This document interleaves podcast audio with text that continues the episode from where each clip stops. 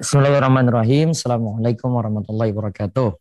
Waalaikumsalam warahmatullahi Innal hamdalillah nahmaduhu wa nasta'inuhu wa nastaghfiruh. Wa na'udzu billahi min syururi anfusina wa min sayyiati a'malina. May yahdihillahu fala mudilla lahu wa may yudlil la syarikalah. Wa asyhadu anna Muhammadan abduhu wa rasuluh.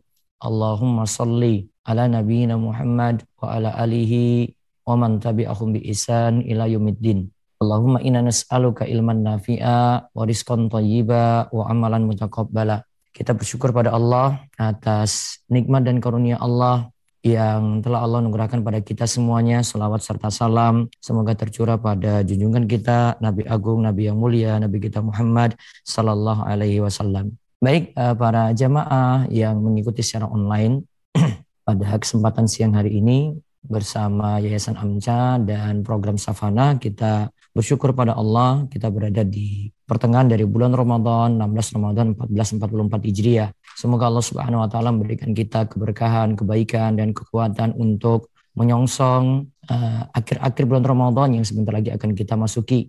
Uh, Nabi SAW biasa mengencangkan sarung, artinya beliau tinggalkan aktivitas duniawinya, tinggalkan istrinya, kemudian ingin fokus dalam ibadah.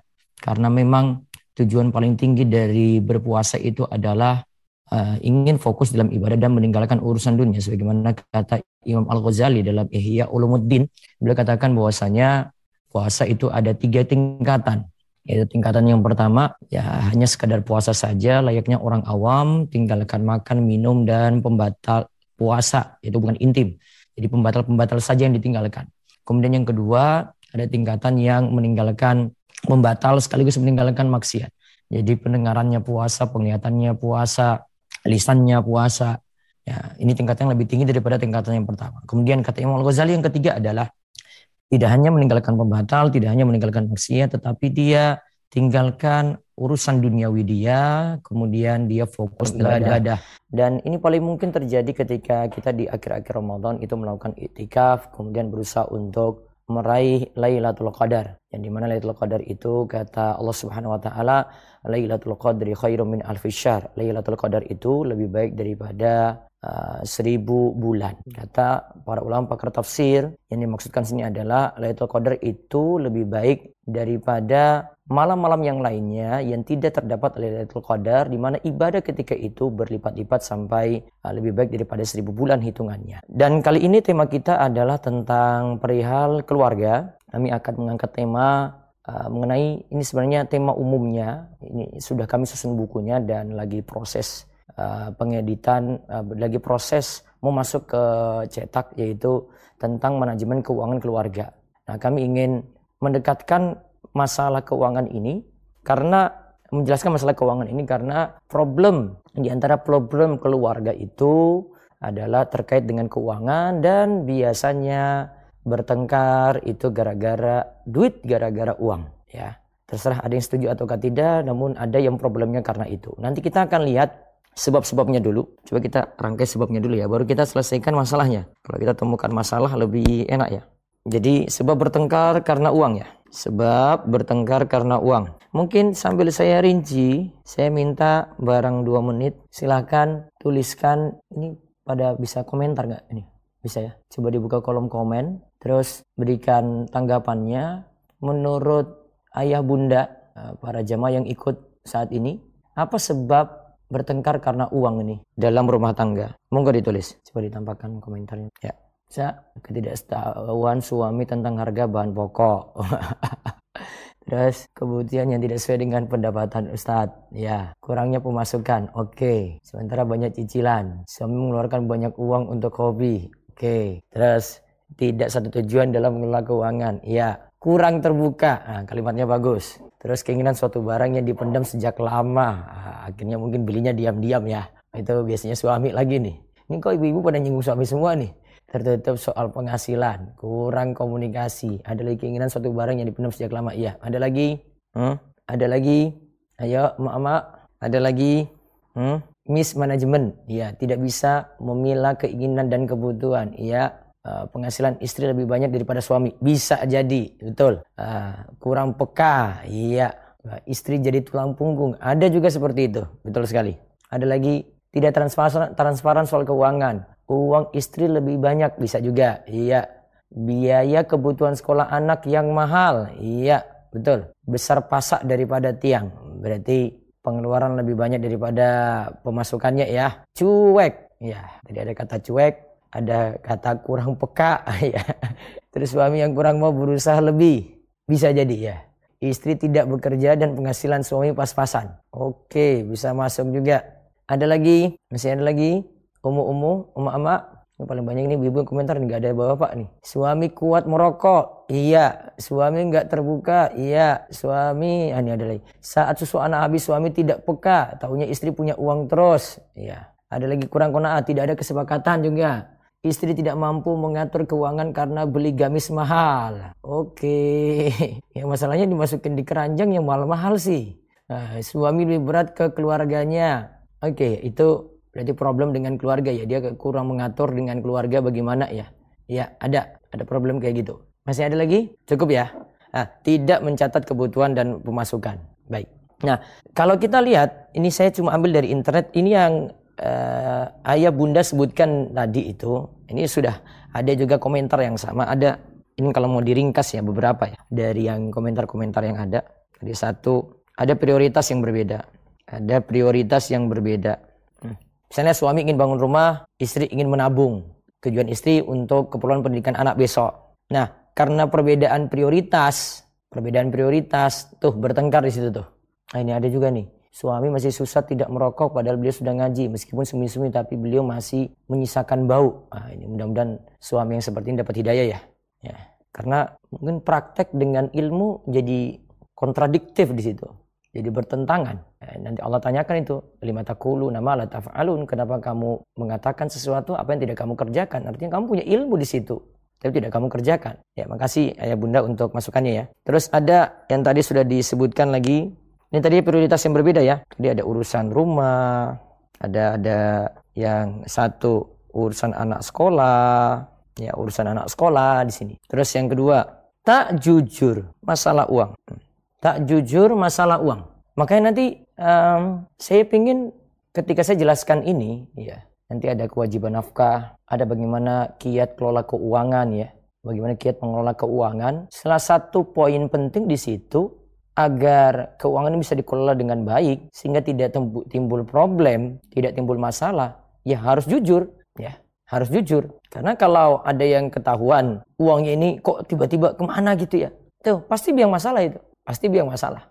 Makanya biasanya, nah, biasanya nih dalam keluarga, suami itu ada yang sudah serahkan aja pada istri semuanya, istri ngatur. Ya, kemudian nanti suami butuh apa-apa ya nanti dia pegang. Atau mungkin ada uang di rekening suami sendiri. Tapi dia beritahu sama istri ini uang di rekening saya sekian. Istri mau pakai uang juga nanti dia beritahu suami. Nah ini kita akan temukan dalam beberapa hadis nanti atau beberapa poin nanti dalam rincian keuangan keluarga. Ya, masalah ini uh, harus ada ya harus saling jujur ya. Kalau tidak problemnya nanti banyak.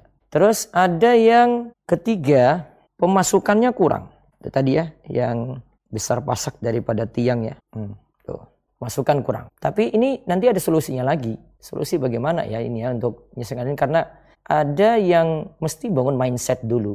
Bangun mindset apakah benar-benar kurang atau memang gaya hidup kita yang terlihat yang lebih mewah, tidak menyesuaikan pada dompet kita. Terus ada lagi yang keempat, terlalu banyak utang. Terlalu banyak utang. Hmm, ya, terlalu banyak utang.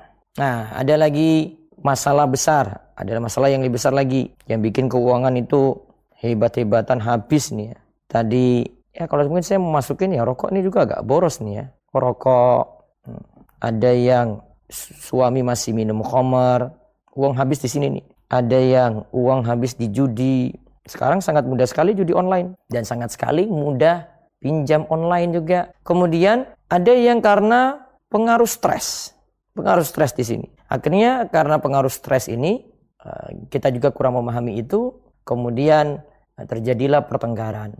Juga bisa di sini salah satu pihak punya kekuasaan lebih. Ini terutama kalau saya mau sebutkan ya, eh, penghasilan istri lebih besar daripada suami, lebih besar dari suami. Tuh, sebagiannya kita akan ya, olah ini ya. Tuh. Nah, manajemen keuangan di sini perlu, walaupun kalau kita mau lihat ya, oh bagaimana Nabi SAW memang Nabi SAW manage keuangan juga. Uh, sesuatu yang tidak dirinci Nabi bukan berarti tidak ada ya. Tapi Nabi SAW sudah menyebutkan isyarat-isyarat bagaimana ada skala prioritas dalam mengelola keuangan ya. Yang jelas kalau kita mau mengatakan namanya manajemen, saya sengaja bahas ini juga menerapkan ilmu saya di manajemen ya. Saya lagi konsen di manajemen dan saya butuh untuk menyalurkan ilmu ini walaupun saya menguasai manajemen yang lebih umum ya itu manajemen pendidikan. Terutama saat ini saya lagi mengelola manajemen di Taman Pendidikan Al-Qur'an ya, tapi uh, ini bisa diterapkan untuk yang lainnya dan Sebenarnya ilmu ini juga kami sudah dapat di kuliah kami dulu di teknik ya. Karena saat kami belajar teknik kimia, ini juga Kak Erlan juga ikut belajar ya. Nah, itu jiwa manajemennya ada. Karena kami harus jadi seorang manajer di situ. Jadi seorang manajer sebuah pabrik, sebuah perusahaan, memanage dari bahan baku itu ada sampai produk itu keluar. Sehingga kalau jiwa manajemen itu ada di sini. Sehingga ketika S3 saat ini saya ambil bagian manajemennya. Tapi karena saya konsen sekarang di pendidikan, maka saya ngambil manajemen pendidikan di UNY. Nah, ini ilmu-ilmu yang ada ini saya ambil dari situ.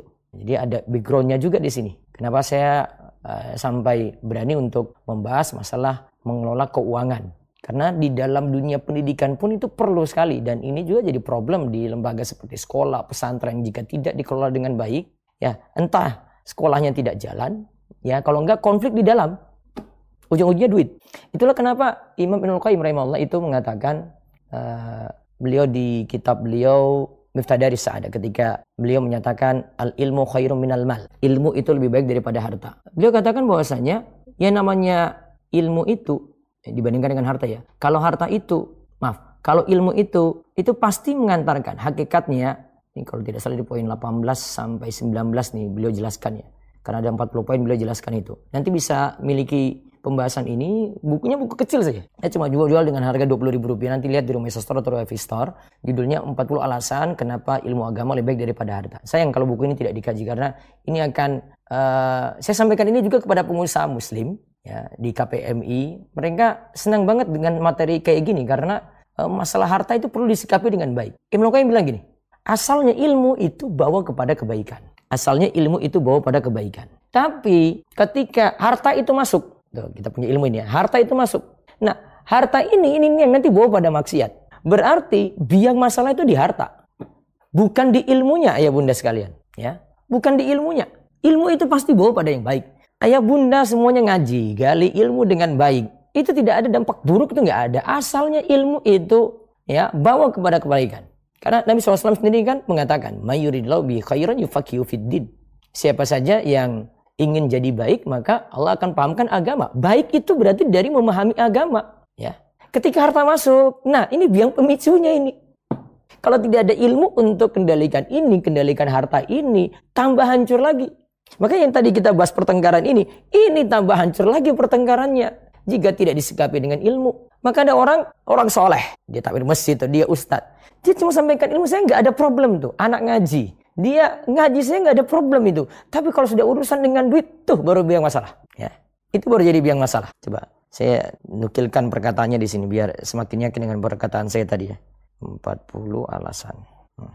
Nanti miliki bukunya ini ya. Kalau buku ini dilewati dan tidak pelajari ini ya, kita dalam menyikapi harta ya nafsunya terlalu tinggi sekali itu. Di sini Ibnu Abdul Qayyim memang sengaja bandingkan dengan ilmu sehingga orang tahu Bagaimana sih menyikapi yang benar antara ilmu dengan harta ini? Ada di poin 18. Bismillah. Nah ini, ya 17 nih, 17. Coba perhatikan baik-baik ini. Kata Imam Ibnu Qayyim, "Annama atau Allah ahadun qattun." Tuh. Qattun illa bil ilmi. Sesungguhnya menaati Allah, jika seorang itu menaati Allah, itu hanya bisa dilakukan dengan ilmu saja. Jadi ilmu itu buat kita itu jadi taat. Hmm. Terus wa ammatun wa ammatu may ya'sihi. Ammatu masih mudhaf itu. Ammatu may ya'sihi. Sedangkan umumnya orang bermaksiat inna ma ya'si bil mali. Dia itu maksiat itu karena harta. Maka harta itu yang buat kita maksiat. Coba tolong perhatikan perbandingan dua hal ini baik-baik. Hmm. Mudah-mudahan paham ini maksud saya. Kenapa kita perlu memanage itu? Karena ilmu harus ada. Dan saya balik lagi tadi Emang Nabi SAW rinci itu? Enggak. Kalau bilang memanagenya seperti ini, seperti ini, enggak. Tapi dari hadis-hadis yang ada kita bisa susun nih. Oh maksud Nabi itu kayak gini, gini, gini, gini. Sehingga problem tadi itu tidak jadi masalah. Masalah-masalah tadi itu mudah diselesaikan. Hmm. Ya. nanti segera memiliki bukunya ya ini ya. Ini buku kecil tapi bahwa kita itu akhirnya jadi kona'ah dengan harta nih. Nanti lihat kajian saya di YouTube tentang ini. Sudah di beberapa majelis saya bahas. Terakhir saya lagi bahas di Klaten ini. Saya ingin tanamkan bagaimana Ibnu Qayyim sampaikan. Yang sampaikan ini Ibnu Qayyim, bukan saya. Dan kalimatnya itu nusuk banget. Ya. Kalimatnya nusuk banget. Harus miliki ini. Harus miliki sifat yang ada dalam buku ini. Baik, kita balik tadi.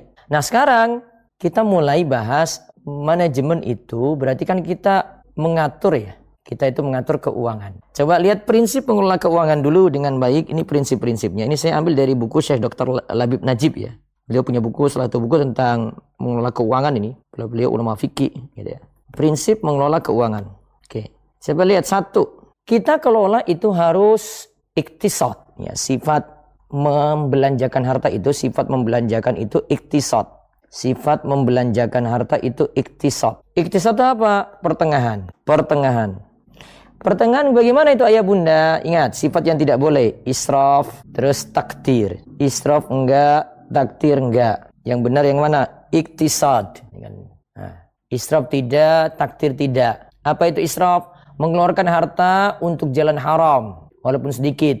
Atau untuk jalan mubah tapi berlebihan. Coba lihat di sini, saya turunkan nih. Hmm. Berarti israf ini dia pakai untuk jalan haram. Rinciannya di sini ya. Jalan haram, ningga juga untuk mubah yang berlebihan. Mubah berlebihan juga enggak. Hmm. Ini namanya israf. Coba lihat di sini. Jadi jalan haram tidak, mubah berlebihan juga tidak. Maka dalam mengelola keuangan ingat, jangan israf. Ya. Terus yang kedua takdir. Takdir itu pelit dalam mengeluarkan nafkah. Ini pelit. Ini sama dengan pelit. Ya. Ini bagaimana? Yang wajib tidak dia keluarkan gitu. Yang semestinya dia keluarkan dia tidak keluarkan. Berarti kan yang wajib dikeluarkan tapi dia tidak keluarkan. Ya, itu namanya pelit. Yang wajib ini tidak dikeluarkan. Hmm. Coba nanti saya nanti minta komennya ya. Apa saja yang wajib di sini ya. Tapi coba perhatikan nanti dalil tentang iktisad ini di dalam Al-Qur'an di surat Al-Furqan ayat 67. Di surat Al-Furqan ayat 67. Wal walladzina idza anfaqu lam yusrifu wa lam yaqturu wa kana baina dzalika qawama dan orang-orang yang apabila membelanjakan harta mereka tidak berlebihan tidak israf berarti walam yusrifu lam yusrifu mereka tidak israf walam yaqturu mereka tidak tidak taktir apa tadi taktir pelit ya Wa kana baina dzalika qawama. Yang paling baik apa? Nah, itu. Yang paling baik apa? Yang pertengahan. Jangan sampai berlebihan, jangan sampai terlalu ya jangan sampai di sini terlalu pelit juga pertengahan. Nah coba ayah bunda yang wajib tidak dikeluarkan. Berarti yang wajib dikeluarkan apa saja? Kalau punya harta. Ayo tuliskan. Yang wajib dikeluarkan apa saja? Coba saya tunggu satu menit. Ayo komennya ya bunda. Yang wajib dikeluarkan apa saja? Kebutuhan pokok zakat. Nah ini ini prinsipnya ini mikir zakat terus nih. Ih bunda-bunda itu yang dipikir itu nafkah dulu. Siapa suruh bayar zakat dulu? Itu mana dalilnya? Coba, jenengan mikir coba. Punya harta nih. Mendingan mikir zakat dulu ataukah mikir langsung ya mengeluarkan nafkah dulu atau mengeluarkan zakat dulu coba ya bunda.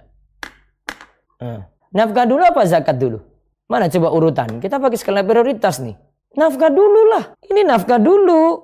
Ini prioritas nafkah ini nanti turunannya makan macam-macam nih. Sandang pangan papan di sini. Kebutuhan anak istri ada di sini ya kan? Pendidikan di sini juga. Tapi pendidikan nanti lihat juga di sini kemampuan bagaimana ya. Tetap isi dompet nih ujung-ujungnya ini ya. Intinya itu pada sandang pangan papan nih. Itu nafkah ya. Terus yang kedua apa? Setelah nafkah hmm? yang kedua apa? Setelah nafkah Hah? yang kedua apa ya bunda? Setelah nafkah hmm? kalau saya sih masukin utang itu di sini nih, kalau ada nih. Kalau ada. Hmm, utang kalau ada. Ah, di sini nafkah nanti termasuk ke orang tua juga ya, kalau memang nanggung orang tua ya. Tapi ya tetap prioritas ke keluarga sendiri itu utama dong. Tapi istri juga harus sadar kalau memang suami itu ingin bantu orang tua karena memang kondisi orang tua yang wajib dinafkahi oleh anak. Nanti masuk nafkah di sini. Hmm. Kalau sifat ke mertua juga bisa dimasukin di sini kalau memang butuh untuk dibantu juga gitu. Nah, setelah kedua utang. Baru kita mikir apa lagi setelah itu? Ayo, skala prioritas, skala prioritas. Ayah bunda, mikir apa setelah itu? Zakat atau sedekah? Namun zakat atau sedekah, nanti jenengan pikirkan ini, ini cuma pikirkan saja kalau memenuhi syarat. Kalau sedekah itu bebas, kalau zakat itu karena suatu yang wajib ya, satu wajib itu tidak dibebasin. Ayo zakat, zakat enggak. Zakat itu karena dia diwajibkan, zakat itu diwajibkan, maka harus ada syarat-syarat. Harus ada syarat-syarat. Syarat utama apa? Ayah bunda, uang sekolah tadi masuk nafkah ya. Sandang papan tadi. Hmm. Ayah, zakat tuh memenuhi syarat. Syaratnya apa? Syarat utama apa? Ayah bunda. Hmm? Ya, kalau saya diskusi aja biar nggak ngantuk. Ini masa-masa harusnya tidur ini. Ya. Ini biar hmm, nggak hmm, ngantuk nih. Harus komen biar ini. Apa syarat utama? Masuk nisab dulu kan? Nisab dulu. Nisab ini standar orang kaya. Nisabnya harus ada dulu. Ya, setelah itu mikir, haul, kapan bayarnya? Sudah satu tahun hijriah belum? Baru nanti totalin harta tadi, total harta dihitung. Hmm. Baru yang keempat, dia zakatin dua setengah persen. Karena rata-rata saya bilang dua setengah persen karena rata-rata ini yang ibu-ibu bapak yang hadir ini ayah bunda yang hadir itu pasti kena zakat antara emas perak mata uang atau barang dagangan stok barang dagangan empat ini. Ternak paling sedikit yang punya ya pertanian juga enggak ya. Terus apalagi rikas enggak barang tambang enggak. Paling empat tadi itu emas perak mata uang simpanan uang kemudian stok barang dagangan Baru zakat. Zakatnya berapa? Dua setengah persen. Hmm, tuh lihat langkahnya ini nih. Saya sudah beri langkah ringkas nih. Nisab, haul, dipikirkan itu, terus total harta, baru dizakatin. Ini empat langkah ini. Lihat biar zakat cuma melihat empat langkah ini. Syarat yang utama itu mikir nisab. Syarat yang kedua haul, nisab dulu. Ya, nisab dulu. Tadi kan hartanya ini. Emas, perak, ya, simpanan uang. Hmm. Baru stok barang dagangan. Yo. Emas, lihat sini nisabnya. Nisab emas. Hmm. Berapa? Hmm. Nisab emas berapa? Ya, 20 dinar. Sama dengan 85 gram emas murni. Hmm. 85 diingat. Angkanya itu diingat ini. Ini ulang-ulang tiap tahun. Tiap Ramadan Ustadz ngajarin zakat terus. Ingat ini, ini ulang-ulang ini, ini kan harta kita ini. Kalau ini nggak dipahami, masalah itu di harta nanti. Terus yang kedua, perak. Berapa nisabnya? 200 dirham. Sama dengan 595 gram perak murni. Terus sekarang coba disamakan dulu. Karena bisa jadi emasnya itu kualitasnya macam-macam. Maka disamakan dulu dengan nilai uang saja. Harga emas sekarang berapa? Ibu-ibu, berapa harga emas? Yuk, harga emas berapa? Ya, satu juta. Nah, itu kan sudah ada ini juga yang dukung ini kan ada yang jual emas juga tuh. Berapa? Satu juta kan? 85 juta berarti ya. Hmm. Lebih satu juta. Terus perak, harga perak berapa? Hmm? Harga perak berapa? Ayo mama, nggak punya perak ya? Bunda-bunda nggak punya perak? Berapa harga perak? Hmm? Gak ada yang tahu nih. Cari aja di Google harga perak hari ini. Ini perak karena orang jarang beli, harganya itu cuma sekitar 11 ribu. Kalau 11 ribu ini, itu nanti setara dengan enam setengah juta. Hmm, setara dengan ini ya, enam setengah juta lah. Tuh, tuh nisabnya nih. Coba perhatikan nisabnya ya. Hmm, nisab emas, nisab perak. Taib. Sekarang nisab uang. Berapa? Nisab uang berapa? Nanti memiliki buku saya aja lagi. Aduh. Promo buku nih. Hmm? Nanti ada buku saya, buku kecil lagi. Sama dengan yang 40 alasan tadi. Empat panduan zakat mal kontemporer. Panduan praktis zakat mal kontemporer. Karena cuma ringkes saya sediakan dalam bentuk tabel-tabel saja. Hmm, ada yang pakai pakai emas ya. Kenapa pakai emas? Coba. Kenapa ditentukan jadi emas? Kenapa nggak perak? Kalau saya saya nggak pilih dua-duanya. Ya. Karena sekarang uang kertas. Terus jadi nisabnya bagaimana? Karena uang di zaman dulu itu emas dan perak, maka untuk nisab uang adalah mana yang tercapai lebih dulu antara emas atau perak. Pakai kalimat atau. Pakai kalimat atau, bukan kalimat pilih langsung. Karena tidak boleh kita tentukan. Tentukan emas harus pakai dalil. Jadi kalau kita pakai atau, kita berarti memberikan pilihan. Mana yang tercapai lebih dulu antara emas atau perak? Karena dua-dua dalilnya kita pakai. Sekarang uang itu tidak lagi dengan uang emas atau tidak lagi dengan uang perak. Berarti pilih salah satu dari dua nilai ini. Yang tercapai mana? Coba perhatikan. Mana yang tercapai lebih dulu kalau kita punya uang emas atau perak? Mana yang duluan tercapai terlebih dahulu? Emas atau perak? Perak. Makanya saya pakai kalimat atau. Ustaz, Ustaz tentukan perak. Enggak, saya enggak tentukan perak. Saya katakan tadi emas atau perak. Harga sekarang ini perak itu lebih rendah. Berarti kita simpulkan nisab mata uang berapa? Berarti nisab mata uang berapa? Mana yang duluan tercapai antara emas atau perak? Berarti berapa? Hmm? Berarti berapa? Berarti berapa? Nisabnya. Enam setengah juta. Tulis di sini. Ustadz, kok ini sudah dianggap kaya? Ini standar untuk uang. Ingat, masih ada syarat satu loh, haul. Bukan langsung miliki enam setengah juta langsung kena zakat, bukan. Masih ada syarat yang satu. Jadi kalau bilang, kok enam setengah juta sudah kaya? Eh, jangan lihat penampilan. Ada orang penampilan biasa-biasa, dia penghasilannya banyak loh, simpanannya banyak. Ada orang yang penampilannya luar biasa, nggak punya simpanan. Setuju nggak? Jangan lihat penampilan. Kalau penampilan mah bisa menipu. Ya, saya lanjut ini ya, enam setengah juta ya.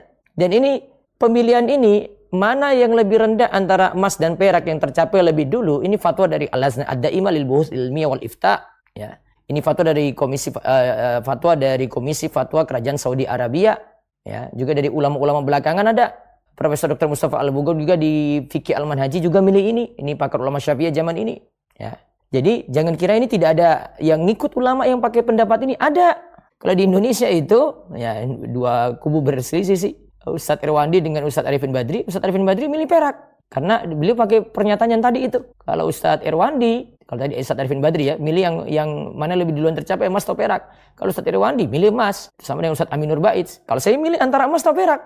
Lebih aman. Kenapa? Orang akhirnya mudah bayar zakat. Akhirnya banyak yang bayar zakat, orang miskin mudah ini. Mudah terbantukan. Sudah? Sekarang stok barang dagangan. Stok barang dagangan nanti nilainya juga sama dengan emas atau perak mana yang tercapai lebih dulu. Ini juga enam setengah juta rupiah. Tuh, mana yang tercapai lebih dulu kan? Sudah. Sama dengan ini perak ya. Selesai ini pembahasannya. Hmm, coba lihat tuh. Selesai ya. Hmm. Sekarang tinggal satu lagi, haul. Tinggal satu lagi, haul. Ingat, nisab dulu ya. Kita mikir nisab dulu, baru mikir haul. Jangan mikir satu tahun dulu, baru nanti mikir uang. Uang nggak punya kok mikir satu tahun. Kok belum disebut kaya, kok sudah mikir satu tahun. Enggak.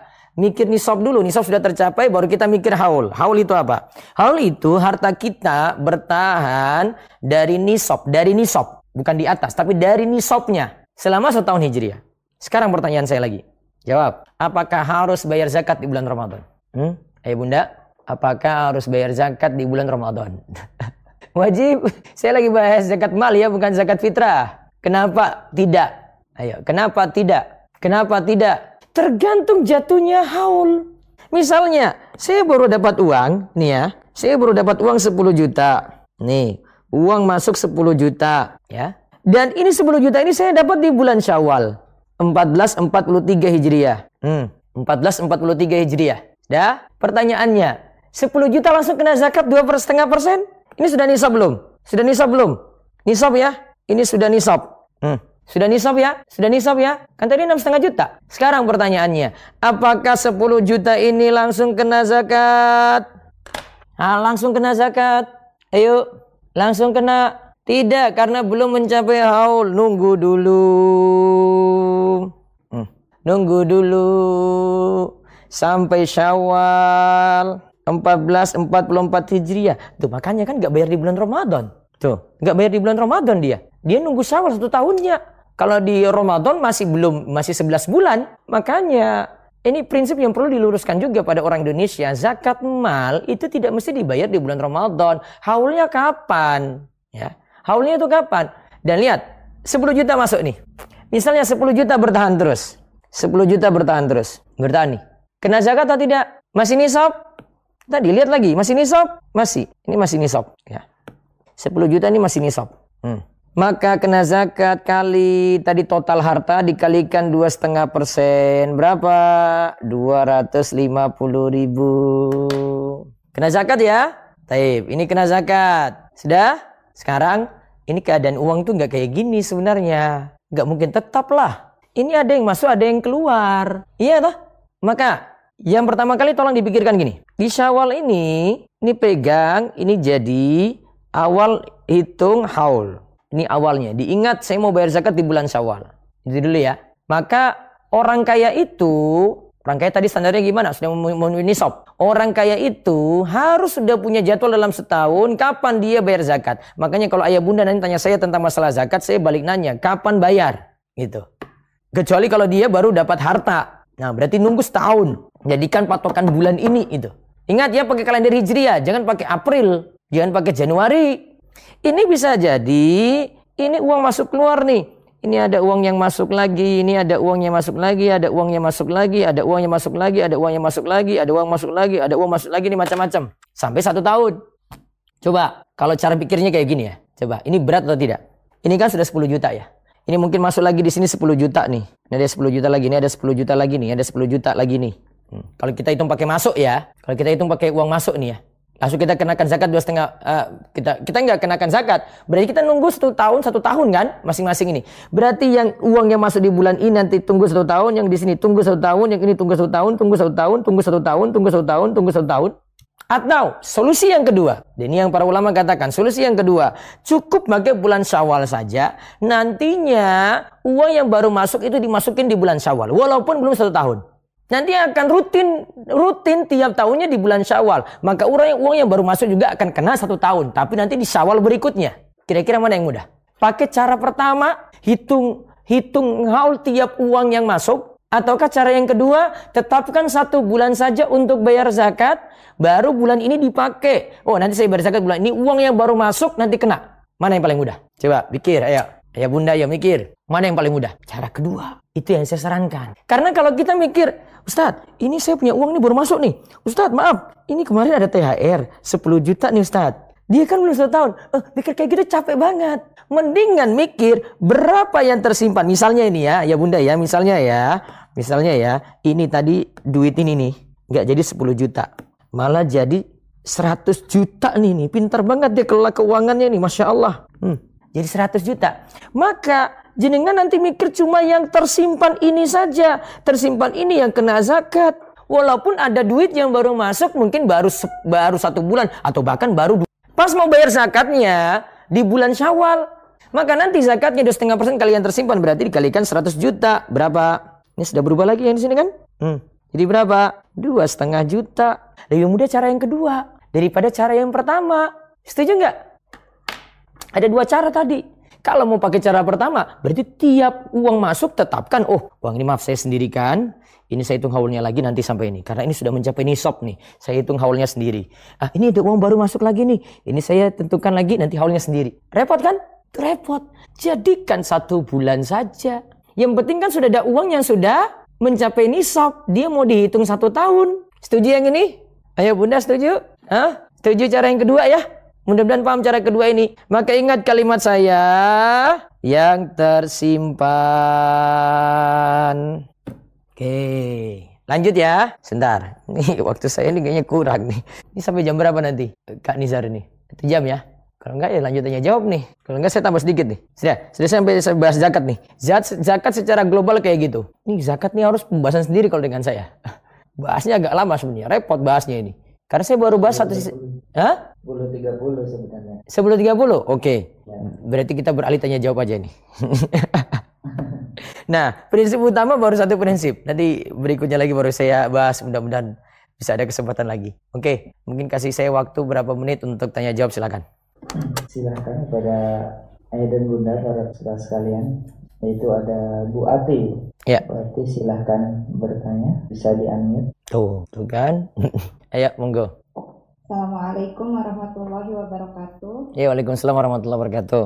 Bu Adi tanya masalah apa ini? Ini masalah keuangan ya Ustazah. Ya. Eh Ustaz, apa? ini uh, kan gini, tadi kata Ustaz uang yang ini kalau ngikut perak kan 6,5 saja sudah harus di ini ya Ustaz harus di Jakati gitu. Ya. Terus uh, saya kan punya tabungan gitu. Nah, 7 eh, juta tuh untuk uh, biaya pendidikan gitu. Nah, uh, udah satu tahun Ustadz, terus kodarullah saya juga kan punya tabungan itu saya memutuskan sudah berhenti bekerja semenjak berhijrah gitu. Terus kodarullah juga suami itu uh, apa dirumahkan gitu Ustazah sudah beberapa bulan ini gitu. Nah, uh, saya juga pernah baca di rumahisu.com gitu Ustaz. Itu hmm. uh, penerima zakat itu boleh untuk anak dan suami ketika uh, apa mereka itu emang suami sekarang sudah tidak ada pendapatan gitu Ustadz gitu karena dirumahkan gitu. Itu uh, bagaimana ya Ustadz gitu. Kan dengan uang 7 juta itu niatnya memang untuk pendidikan tapi karena kodarullah emang butuh itu Ustadz dipakai untuk kebutuhan menutupi kebutuhan sehari uh, apa sehari-hari itu Ustadz gitu. Itu bagaimana Ustadz gitu. Hmm. Kalau memenuhi kebutuhan sehari-hari selama itu masih tersimpan di atas nisab, ibu kena bu. Iya, maksudnya Karena bolehkah ada, untuk ada anak gitu? Nah, kan? coba lihat di sini tabel ini. Yang tadi saya buku saya itu yang ini ya. Nanti hmm. jenengan baca lebih lengkap di sini buku ini. Kemudian praktis zakat mal kontemporer, mudah-mudahan sudah punya. Kalau belum nanti bisa pesan di Rumeso Store ya. Nah, ada tabel di sini membantu. Makanya buku ini ringkas tapi banyak tabel, jadi sudah dapat jawaban banyak nih. Coba lihat di sini ya. Ini hukum memberikan zakat kepada kerabat dan keluarga ayah ibu itu tidak boleh dikasih zakat. Hmm. Karena seharusnya kita tanggung nafkah, Bu. Hmm. Kakek nenek juga tidak boleh karena kita masih menanggung nafkah mereka. Kalau ada itu nafkah bukan zakat. Anak laki-laki dan anak perempuan juga tidak boleh. Oh begitu. Maksud juga istri, suami kasih ke istri tidak boleh. Tetapi kalau suami diberi istri boleh. Oh berarti karena saya sudah uh, jatuh nisab gitu, apa haul gitu Ustaz. Hmm. Uh, uh, jadi boleh dikasih ke suami yang sekarang asalkan suami miskin asalkan suami masuk delapan asnaf ya karena emang sedang tidak bekerja gitu Ustaz itu bisa itu boleh kita katin ke situ bisa mm -mm. karena istri tidak punya kewajiban nafkah pada suami maka di sini ini boleh hmm. Oh, kalimatnya beda kan? Tapi kalau untuk saudara, ini ada saudara di bawah, ada keponakan, kerabat yang lain, ada paman, ada bibi, kan nggak ada kewajiban nafkah sekali sama sekali kepada mereka ya, maka zakat boleh untuk mereka. Ya, terus Ustadz ini uh, apa uh, kita kalau menafkahi keluarga gitu. Nah, hmm.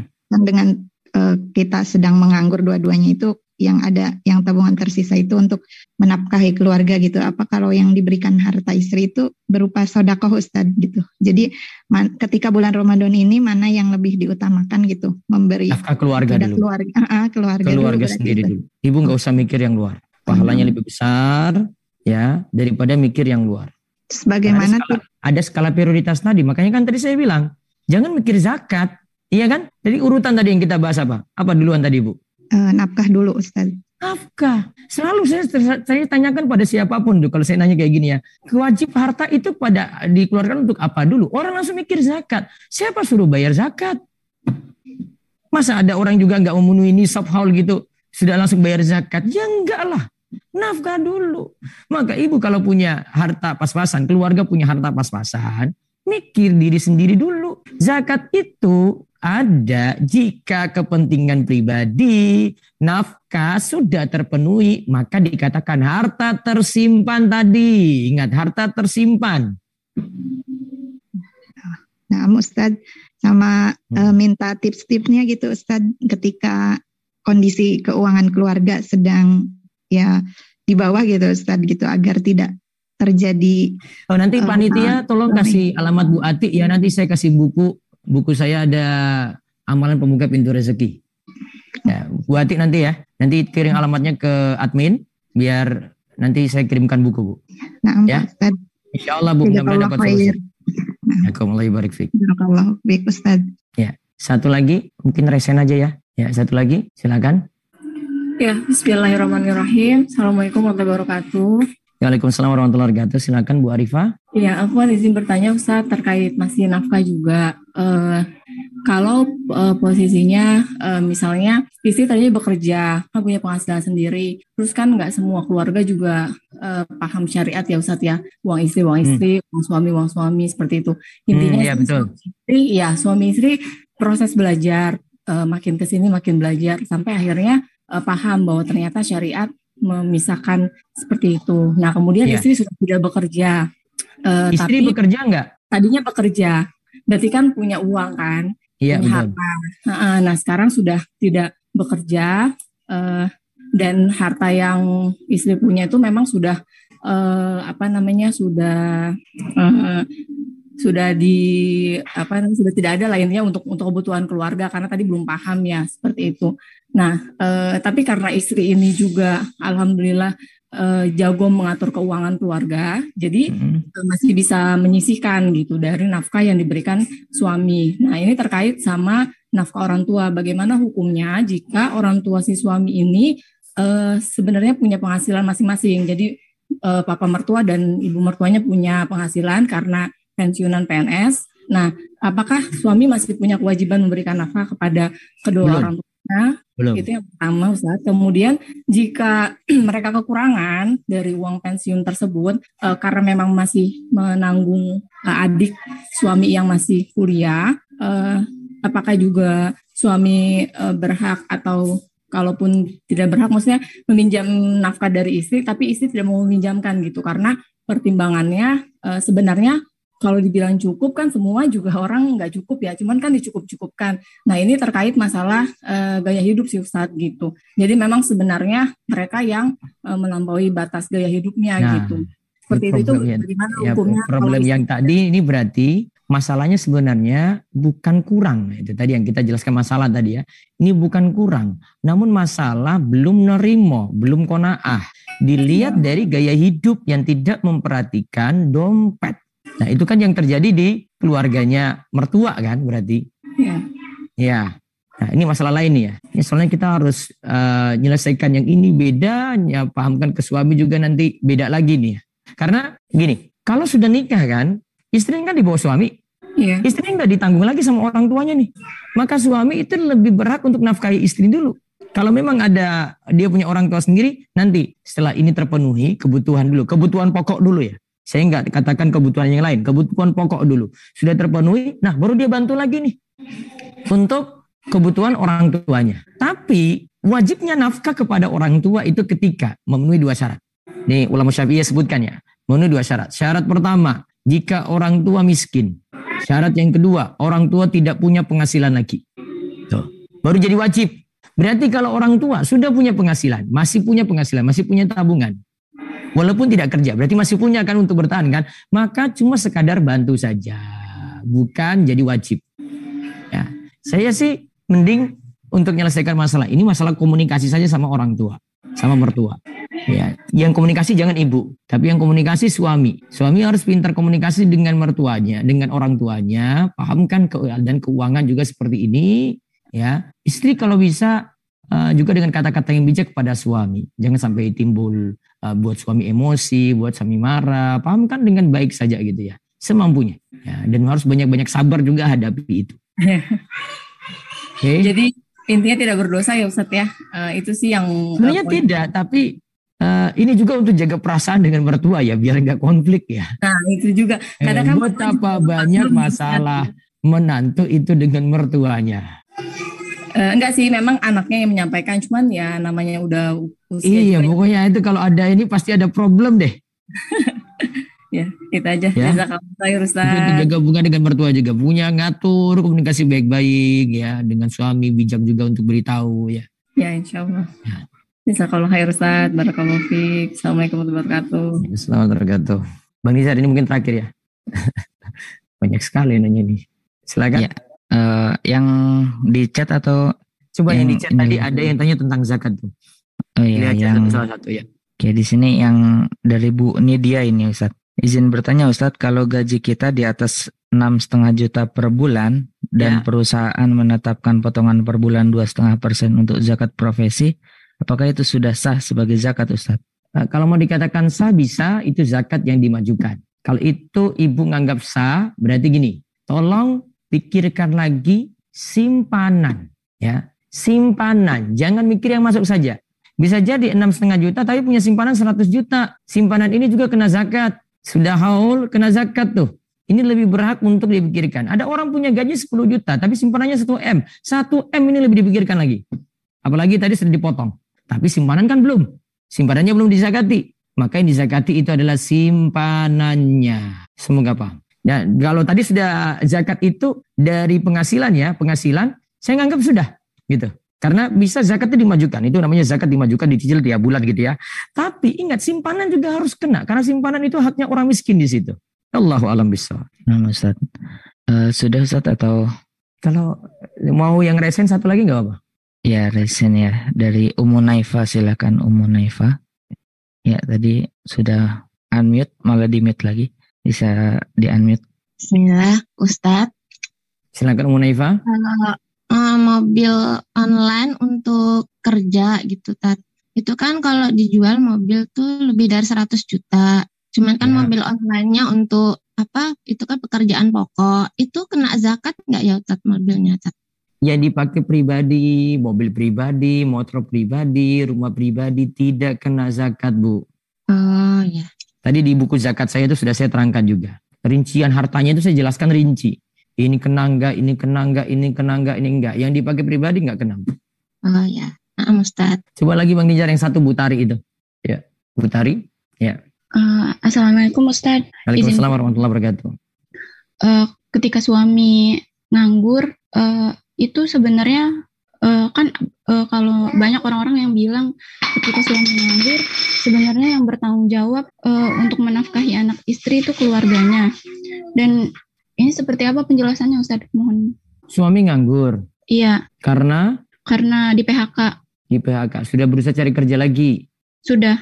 Berarti istri bantu untuk nafkah suami sementara. Terus tadi pernyataannya gimana Bu? Uh, kan orang-orang tuh uh, saya sering dapat penjelasan dari orang-orang katanya sebenarnya kalau misalkan suami nganggur itu yang kalau misalkan udah nggak sama sekali nggak ada penghasilan terus udah cari kerja tapi nggak dapat dapat kalau dulu yang berkewajiban untuk menafkahi anak istrinya si suami itu orang tuanya si suami gitu kata orang-orang. Nah itu penjelasan yang uh, sebenarnya. lepas sudah lepas. Sudah lepas dari orang tua. Siapa bilang wajib? Anak ketika sudah mandiri sudah balik kemudian anak sudah menikah apa lagi, sudah lepas dari orang tua. Orang tua cuma sekadar bantu, bukan wajib menafkahi. Gitu. Paham ya Bu Tari ya? Iya, syukran jazakallah khair Ustaz. Ya, terus Ros Umu Ari silakan biar selesai langsung ya. Umu Ari. Assalamualaikum Ustaz. Waalaikumsalam warahmatullahi wabarakatuh. Izin nanya Ustaz, saya tidak bekerja, tapi kemudian saya dikasih uh, uang untuk keperluan pribadi. Saya punya tabungan hmm. sendiri Ustaz. Terus hmm. tabungan-tabungan kami itu kami pisah, tabungan untuk anak, tabungan saya pribadi, tabungan suami, dan tabungan untuk pembangunan rumah atau perbaikan-perbaikan rumah Ustaz. Itu kami bisa-bisa Ustaz. Apakah itu semua kena zakat Ustaz? Ibu punya tabungan sendiri, milik ibu sendiri? Iya. Oke. Okay. Suami punya sendiri? Suami punya sendiri. Oke, okay. berarti suami nanti kalau sudah mencapai nisab, terus sudah bertahan haul, kena zakat. Ibu punya sudah mencapai nisab, bertahan haul, kena zakat. Dengan pendidikan anak juga Kak Ustaz? Pendidikan anak siapa yang pegang? Dianggap uangnya siapa? Hmm, saya isi atas nama anak. Sudah mencapai nisab belum? Sudah sudah lebih lagi Ustaz. Hah? Sudah lebih dari Ah, berarti dari, atas nama anak kena zakat. Itu Ustaz. Oke. Okay. Iya. Iya, atas nama Ustaz. anak kena zakat. Terima kasih Ustaz. Jazakallah khair. Iya, kom. Baik. Tadi buku zakat kontemporer tidak ada di online store Ustaz. Oh, bisa cek di Rumah Store sama Royvi Store di Instagram ya mungkin yang di online shop di Rumah Store Official di Tokopedia ataupun di apa Shopee habis uh, bisa cek di IG-nya aja langsung nanti lewat WA pelayanannya. Atau bisa catat nomor HP yang dihubungi 0852 00 171 222 duanya terakhir tiga kali. Itu WiFi Store ya. 0852 00 171 222 tadi ada dua buku yang saya sebut ada 40 alasan kenapa ilmu agama lebih baik daripada harta yang kedua uh, buku zakat tadi mau lihat rinciannya yang kena sampai di situ disebutkan harta arisan atau harta warisan juga arisan ibu-ibu itu kena zakat enggak warisan itu bagaimana pensiunan bagaimana saham bagaimana. Rinci banget dikit banget di situ.